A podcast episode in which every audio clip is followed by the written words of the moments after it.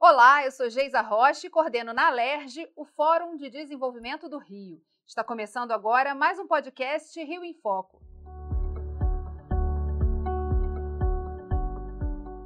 No episódio de hoje, vamos falar sobre o lançamento da publicação O Estado de Comida Segura e Nutrição no Mundo, realizado pela Organização das Nações Unidas para Alimentação e Agricultura, a FAO. A publicação traz informações importantes sobre o número de pessoas atingidas pela fome e a desnutrição e o quanto a pandemia do novo coronavírus está impactando as populações mais vulneráveis. Quem participa com a gente hoje é a diretora do Instituto Comida do Amanhã, Juliana Tangari. Oi, Juliana. Olá, Geisa, tudo bom? Obrigada pelo convite. É um prazer estar aqui com você. Juliana, esse tema é um tema muito desafiador. Né? A gente está no, no, momento que a, uma série de questões econômicas estão impactando também num desafio que estava definido lá em 2030, que seria a erradicação da fome no mundo, né? pela Agenda 2030 da ONU. Eu queria que você falasse um pouquinho e tentasse distinguir para o nosso telespectador qual é a diferença dos dados ligados à segurança alimentar e à fome, como eles se relacionam. O que a FAO faz nesse relatório é levantar o estado da insegurança alimentar no mundo. A insegurança, vou falar pelo contrário, né? A insegurança alimentar é classificada em alguns graus. Então, assim, insegurança alimentar grave ou aguda, insegurança alimentar moderada, que são os principais pontos focais da, da, da FAO.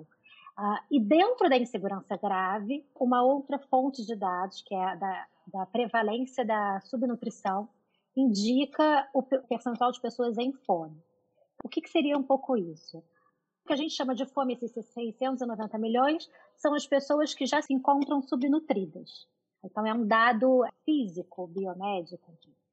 O estado de insegurança alimentar que leva à fome é um dado que é levantado através de pesquisa de acesso à alimentação. Então, às vezes, a pessoa está em insegurança alimentar grave, mas ainda não está nessa situação de fome, de subnutrição, porque eu posso estar há dias sem comer, mas ainda não me tornei subnutrido. Mal comparando, seria isso. Por isso que a gente vai ter um número um pouquinho menor do fome com base nessa prevalência de subnutrição, um número um pouco maior do estado de insegurança alimentar grave, que é pessoas que não conseguem se alimentar com a quantidade mínima suficiente de calorias e o estado de insegurança alimentar moderada. São pessoas que, ok, não estão com fome, mas não têm acesso regular à alimentação. Então, elas vão sofrer algum tipo de impacto da má nutrição. A nutrição dela, obviamente, está prejudicada, ainda que ela consiga um número mínimo de calorias para sobreviver. Então, isso é um pouco essas, essas diferenças de nomenclatura, vamos dizer assim. E o que os dados da FAO apontam em relação ao Brasil, nesse quadro apontado? A gente falou muito dos dados gerais, né, dos dados mundiais, mas no Brasil, como é que está a situação hoje, de acordo com o relatório? Esse relatório é um relatório mundial, o foco dele é global. E o máximo que ele faz é, é fazer divisões das, dos continentes. Então, dá um retrato da América Latina, mas não dá retrato de país. Claro que tem uma base, né, as bases que estão por trás desses números gerais são bases de cada país que envia. Quem faz bastante levantamento no Brasil é o IBGE, então imagino que os dados estão pelo IBGE. A gente tem a última pesquisa, por exemplo, do Brasil de saúde, do Ministério da Saúde, que foi feito, acho que é Vigitel, em 2018, tem dados que aparecem, por exemplo, da obesidade. Quando a gente fala, 20% dos brasileiros estão obesos conta dessa pesquisa do Ministério da Saúde. Mas, enfim, o que a FAO faz é levantar, então, é agregar nesse relatório os dados da América Latina. A gente tem alguns dados da América do Sul e dados da América Latina. Então, por exemplo, na América Latina são mais de 30% da população em estado de insegurança alimentar moderada, ou seja, não consegue ter uma alimentação regular. Isso são mais de 200 milhões de pessoas. E tem entre 7 e 9% de pessoas com fome ou de pessoas é, em estado de insegurança alimentar grave. Então, há uma tendência, a América Latina acompanha a mesma tendência mundial, que de, desde 2014 vir crescendo o número de pessoas em fome, em segurança alimentar, e isso, obviamente, o Brasil está tá dentro dessa estatística. Uma coisa que é interessante desse ano, o que o relatório faz, é levantar também os dados de custos de acessibilidade da, das dietas. Então, ali também tem alguns dados que são América Latina e mundo. E tem uma questão interessante, quer dizer, que não é só o acesso ao alimento, mas é ao alimento saudável, nutritivo e etc. E isso, assim, tem crescido essa discussão no país, né, sobre qual seria a alimentação boa, né, que, que nutre o brasileiro. E isso tem que se levar em conta todas as diferenças regionais desses alimentos, né, as sazonalidades, etc. Como é que esse relatório da FAO, né, os dados apresentados aí, é, também convergem para alimentar essa discussão a respeito dessa qualidade da comida que está sendo servida e de também como buscar, por outro lado, o combate à obesidade, que é um problema que gera uma série de desdobramentos né, na saúde da população? Sim, claro, porque a agenda da discussão da segurança alimentar e nutricional no Brasil há 20 anos é, vem evoluindo justamente nisso. Teremos sair do mapa da fome, lá atrás né, era essa discussão, sair do mapa da fome, depois nós, não basta acabar com a fome, a gente precisa acabar com todos os males da má nutrição. Então, seja fome, seja obesidade, são as duas faces da mesma moeda. E o que se evoluiu muito, a discussão brasileira é uma discussão muito rica. A sociedade civil organizada, as entidades já foi, enfim, que discutem, a academia, que discute nutrição há muito tempo, é justamente essa, não basta ter quantidade calórica, precisa se comer bem. E esse comer bem é o que a gente chama de segurança nutricional. E é muito interessante agora a FAO, nesses relatórios que são relatórios anuais, e a cada ano ela vem marcando mais, e esse fica bem marcado, de que o foco não é apenas produzir alimento. O foco não é apenas termos uma grande quantidade de produção de alimentos, mas que alimentos? O que nós estamos comendo? É o mundo mesmo que ela não diga do Brasil, mesmo que ela esteja falando do mundo, mas essa é a mensagem. O mundo não precisa produzir mais, o mundo precisa produzir melhor. O mundo não, talvez não vai precisar consumir mais, claro, vai consumir proporcionalmente aumento de pessoas, mas da população, mas consumir melhor. E isso é a discussão da nossa pauta presente há muito tempo.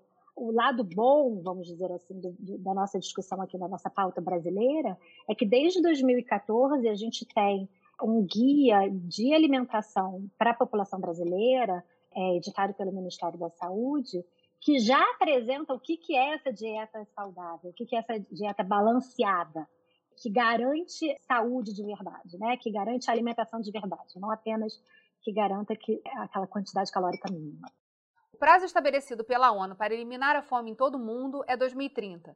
Mas se antes da pandemia os números já mostravam como estávamos longe de cumprir essa meta, agora erradicar a fome e garantir acesso da população a alimentos seguros e nutritivos parece ainda mais desafiador. Juliana, como o Instituto Comida do Amanhã vem trabalhando esse tema? Recentemente, né, com a publicação desse trabalho da FAO, a gente viu vários posts vocês tentando traduzir partes importantes desse relatório. E qual vai ser o foco de vocês e a agenda nos próximos meses? É, Geis, eu acho que assim, essa é uma, é uma missão que a gente tem, né, assim, principal, que é conscientizar a população, conscientizar os cidadãos, os consumidores sobre a, alimentação e essa visão sistêmica da alimentação, como essas pautas todas convergem. A gente nem chegou a comentar aqui, mas como a questão climática também tá, é causa e consequência. Então, tem muita pesquisa, muito dado, muita discussão científica ou, ou, acadêmica acontecendo e às vezes a população não consegue absorver isso muito bem e é preciso que a gente absorva, é preciso que a gente tome essa, essa bandeira como nossa, porque só cidadãos bem informados podem também reivindicar políticas é, efetivas e melhores. Então, acho que a gente tem um pouco dessa missão de informação, de traduzir ou adaptar, enfim, informação relevante que às vezes circula só nos nichos para o público em geral, mas também uma conscientização e informação de tomadores de decisão.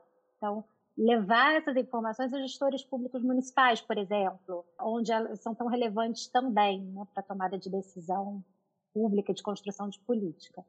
Acho que é um pouco essa nossa nossa missão institucional, fazer essa ponte. E é por aí que a gente quer continuar indo. E, né, olhando para esse quadro, né, para a complexidade do tema, quais são, em nível federal, estadual e municipal, assim, para a gente também deixar claro, né, quais são as áreas de atuação para atacar essa temática e para a gente conseguir chegar mais perto de resultados que ajudem a virar, né, o leme e a gente conseguir aí, pelo menos, chegar mais próximos do, dessa Agenda 2030, que é a Agenda dos Objetivos de Desenvolvimento Sustentável. Bem, aqui, aqui, a gente podia ficar duas horas e meia, pelo menos, respondendo, porque realmente, como a gente pensa em, em sistema alimentar, são muitas as estratégias políticas que podem e devem ser adotadas.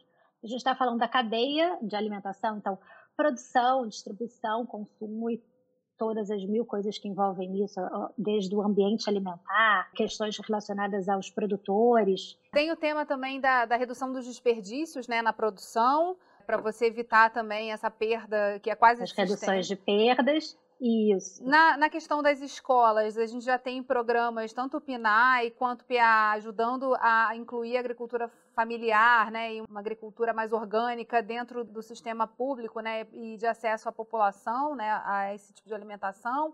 E aí nisso já tem uma série de políticas que têm que ser impulsionadas aí, que a gente, que o Brasil já avançou na agenda, mas precisa tocar mais próximo, né? Que outras áreas, assim, a gente está falando aí de educação, está falando de agricultura, que outras áreas precisam também ser ativadas nesse sistema para poder absorver como desafio essa demanda? Eu acho que, como você estava né, se referindo antes, tem áreas de atuação que são federais e, pela, pela, própria divisão é, das competências constitucionais brasileiras, você não tem como passar para outras. Então, as grandes políticas agrícolas são do âmbito federal. Duas políticas que são muito importantes que o Brasil está, enfim, a sociedade civil está forçando que o Brasil avance, que ainda não se resolveram e que só podem ser tomadas no âmbito federal, que é a taxação de bebidas açucaradas e a rotulagem adequada de alimentos, são importantes para a luta contra a obesidade e tudo mais. Também são federais. Políticas de comércio exterior são federais. Mas todas as instâncias podem e devem atuar nas políticas que envolvam melhorar a situação da segurança alimentar das populações vulneráveis, por exemplo. Então, a gente pode pensar numa solução que. Vou, vou, falando por exemplo, porque senão a gente não vai conseguir esgotar. Mas uma solução que é antiga, que é conhecida e que é utilizada, os bancos de alimentos. Não é uma solução que cabe apenas ao governo federal. Os estados podem ter bancos de alimentos, as cidades podem devem ter bancos de alimentos, restaurantes populares. Essas medidas de prover alimentação e boa alimentação para a população que estiver em mais situação de vulnerabilidade, que a gente sabe que é o, o ponto número um da fome, da insegurança alimentar, e é o que tende a aumentar daqui para frente, o aumento da pobreza, porque a fome anda de mãos dadas com a pobreza. Então, com todos esses prognósticos de aumento da pobreza, recessão, depressão econômica, etc., a gente sabe que aí vai ser um problema sério. É, outra, outra questão são as compras institucionais de alimentos. Então, o programa de alimentação escolar é só um programa que prevê a compra institucional de alimentos da agricultura familiar, por exemplo. Então, ele é um programa que tem vários objetivos. Então, é um programa de segurança nutricional para os estudantes, é um programa de até de manutenção da frequência escolar, né, para, para os estudantes, e também de garantia é, de compra direta da agricultura familiar, pelo menos uma parte dessa verba ser utilizada para isso. Mas as, os municípios podem adotar compras diretas de produtos locais, por exemplo, para fortalecer o entorno produtivo de produtos frescos, de produtos nutritivos, que são esses os produtos que se quer consumir para garantir uma segurança alimentar. Os municípios podem, por exemplo, regular e adotar é, é, espaços e promover, fomentar as feiras, as feiras diretas do produtor, as possibilidades de, de cadeias curtas, né, de distribuição e consumo de alimentos. Os estados podem trabalhar nessa questão do banco de alimentos, dos restaurantes populares, o fortalecimento da agricultura familiar, porque é preciso que a produção seja contínua e que a produção tenha cada vez menos perdas, né, como você colocou. Os produtores familiares são os grandes produtores da comida que se come, né? E é também um produtor que precisa de assistência técnica. E a assistência técnica rural ela é basicamente feita pelas Emater dos estados. Brapa também, mas tem os Emater. Então, os estados têm essa, essa missão dentro das políticas agrícolas. Não pode ser a política agrícola que o governo federal faz, mas é uma missão importante. Fortalecer os arranjos urbanos rurais, das micro-regiões e essas logísticas de distribuição de alimentos, de produção e distribuição de alimentos, abastecimento, estoques, para reduzir perda, para reduzir custo de transporte, aumentar a infraestrutura. A FAO coloca muito isso, que um dos grandes problemas atuais do alto custo das dietas saudáveis é um problema de falta de investimento nas infraestruturas, porque comida saudável é comida perecível. Então, tem uma gama de coisas aqui que se você me deixar, eu vou ficar falando até amanhã. Juliana, voltando também à temática do Instituto Comida do Amanhã e o trabalho que vocês estão realizando. Não é um trabalho que se possa fazer sozinho, né? Precisa articulação com todas as instâncias de poder e principalmente com outras organizações para colocar esse assunto na agenda governamental. Qual é a previsão de uma agenda que vocês vão tocar e que foi provavelmente impactada também pela pandemia, né? É, assim, gente, acho que é focar na questão das dietas saudáveis, acho que esse é o ponto da pandemia, não só da pandemia, do relatório, e a preocupação desse momento da, da quarentena, a perda, o empobrecimento nutricional da população. Então, focar é, nessa divulgação de dietas saudáveis, e até voltando aqui o gancho com uma pergunta que você me fez lá atrás, né? Dieta saudável não é uma dieta padronizada, temos que comer isso. Claro que a gente fala, frutas, legumes e tal. Mas o, o, mais importante é entender os alimentos regionais, as comidas regionais, as comidas tradicionais, enfim. É um olhar muito mais territorial do que a padronização e generalização. Então, levar cada vez mais essa mensagem eu acho que é muito importante. Um ponto que a gente gosta muito de trabalhar é todas as políticas e todos os programas, os arranjos que se destinam a, a, melhorar o sistema alimentar, seja no nível local, seja no nível estadual, seja no nível nacional, até pela sua própria característica, é impossível ser feito sem participação social. Então, não é adianta a gente reunir um número enorme de experts que vão pensar soluções e dar aqui um parecer super científico de como resolver o problema. Não é, é territorial. E para a gente poder ter soluções territorializadas, para a gente ter soluções efetivas, tem que se ouvir a população. Então, ter as estruturas de governança, tanto para a construção dessas políticas, desses programas, quanto para monitoramento e avaliação, estruturas que sejam participativas é muito importante. No âmbito da segurança alimentar, a gente sabe que já já está dado, já, tá, já existe há muito tempo, que são os conselhos de segurança alimentar e nutricional, que existem no nível municipal e estadual. Infelizmente, foi extinto, o federal, mas esses conselhos são super importantes para que se pense soluções locais, soluções próprias né, daquele, daquele ambiente. Então, por exemplo, eu posso dizer para você, uma das medidas importantes de segurança alimentar e nutricional e de resiliência, que eu acho que também é a grande palavra que a pandemia colocou, resiliência dos sistemas alimentares, é o fomento, o investimento em agricultura urbana. Mas cada cidade vai entender o como, como que a gente resolve a agricultura urbana na minha cidade? O que, que é importante para a minha cidade ou para a minha região? Né? Que também tem muitas soluções que passam por um encontro de cidades, não só por uma cidade tentar resolver sozinha. Eu estava aqui te ouvindo e pensando assim, quanto é, a pandemia também trouxe um desafio maior, porque, por exemplo, se você falava, a gente falava do, do Programa Nacional de Alimentação Escolar, talvez as escolas só voltem às aulas em 2021. Olha quanto tempo as pessoas estão afastadas né, de uma dieta que estava ali definida, com todos os desafios. Você tinha lá garantido pelo menos uma, uma nutrição mínima, padronizada, mais focada numa solução coletiva. Aí você volta para o desafio de estar em casa, a mãe ter essa consciência, poder também prover esse alimento, família poder prover esse alimento. E aí você fala assim, nossa, precisa ser um trabalho quase de um a um, né? E, e todo mundo entender a responsabilidade e como é, acessar alimentos que são também alimentos mais caros. Você falou um pouco isso no, no bloco anterior e até queria voltar a esse tema, né? Quer dizer, existe uma questão aí, uma barreira também, que é o preço desses alimentos saudáveis em comparação aos não tão saudáveis assim. E acaba sendo uma temática que precisa ser enfrentada, né? É claro, porque a gente tem essa noção de que a comida orgânica é comida de rico, né? Tem um pouco essa, essa imagem. E não é necessariamente isso, porque se você tiver um investimento, por exemplo, em agricultura urbana, você pode consumir produtos de base agroecológica, produtos frescos, verduras frescas e tal, do local, que não vão ser tão, tão, tão custosos assim. Mas tudo isso depende de estruturação de programa ou de política, mas enfim, de arranjos que sejam permanentes.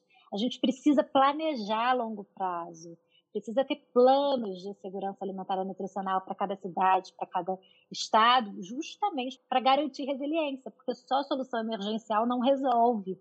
Né?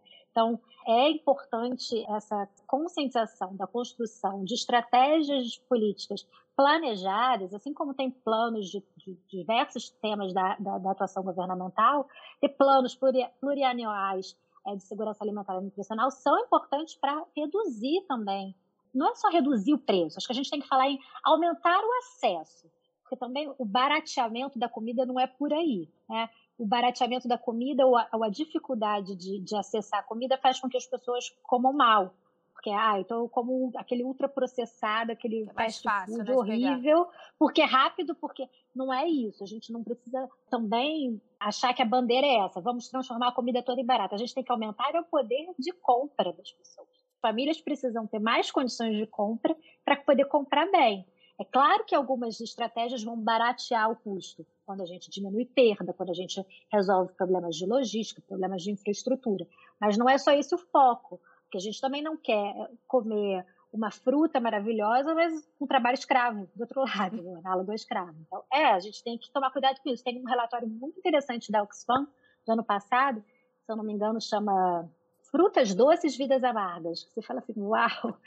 Então, tem muita coisa que está por trás quando a gente fala, vamos comprar, comer comida barata. Calma, não é bem isso, mas a gente precisa aumentar a acessibilidade. E a gente não vai resolver isso só com o mercado se auto-organizando. Não existe isso. É preciso sim política pública, é preciso sim investimento, fomento, subsídio onde tiver que ser. Você trouxe um ponto importante que é assim, a gente precisa olhar para pensar isso, de planificar essa questão da segurança alimentar e incluir essa agenda de forma mais permanente, assim, com uma visão mais transdisciplinar, enfim, que, que possa passar pelo, por esses vários desafios, né? Eu acho que, que resumindo um pouco do que a gente que conversou aqui, é um pouco o caminho, né? Quer dizer, pensar de que forma, então, a agricultura urbana pode ajudar em determinados espaços, como é que a gente traz mais essa temática para o dia a dia das pessoas, né? E para essas opções que às vezes também é, um, é, um, é uma questão, né? A gente fala assim, ah, é caro, mas você também come menos. Então, assim, pode ser que no fim das contas não seja tão caro assim, né?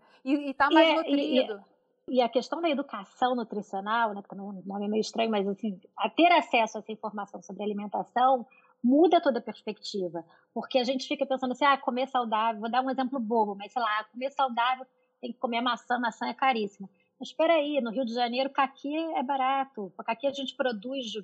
Esse, ano a gente teve um problema sério na quarentena de caqui se perdendo, de produção se perdendo, porque comer caqui tá ótimo, eu não preciso comer a maçã, eu posso comer o caqui. Então, também entender a questão do alimento regional e a diversidade da alimentação é poder, é descobrir que você pode ter acesso à comida saudável, que não tem que ser aquela comida saudável dos Estados Unidos ou da Europa. A gente tem a nossa comida saudável que as punks, né, que é um tema também que se fala muito. Toda cultura que é mais nativa, ela vai ser sempre mais barata também de produção. E a gente tem que ter esse resgate, que passa muito por, um, por programas de educação também. Juliana, eh, a gente já está chegando no finalzinho do programa e aí eu queria que você falasse um pouco das redes sociais e do, do acesso também das pessoas ao próprio Instituto Comida do Amanhã. É, se você puder dar aqui o endereço só para a gente deixar o nosso telespectador mais curioso, se quiser lá acessar e conhecer o trabalho de vocês. Por favor. A gente tem muita coisa no nosso site, comidadoamanhã.org. Estamos super presentes no Twitter e no Instagram, arroba Comida do Amanhã. E sempre com esse objetivo, tentar traduzir informação direta, levando a informação ao consumidor, ao cidadão, a todos aqueles que querem se interessar em um sistema alimentar mais justo, mais sustentável e acessível a todos.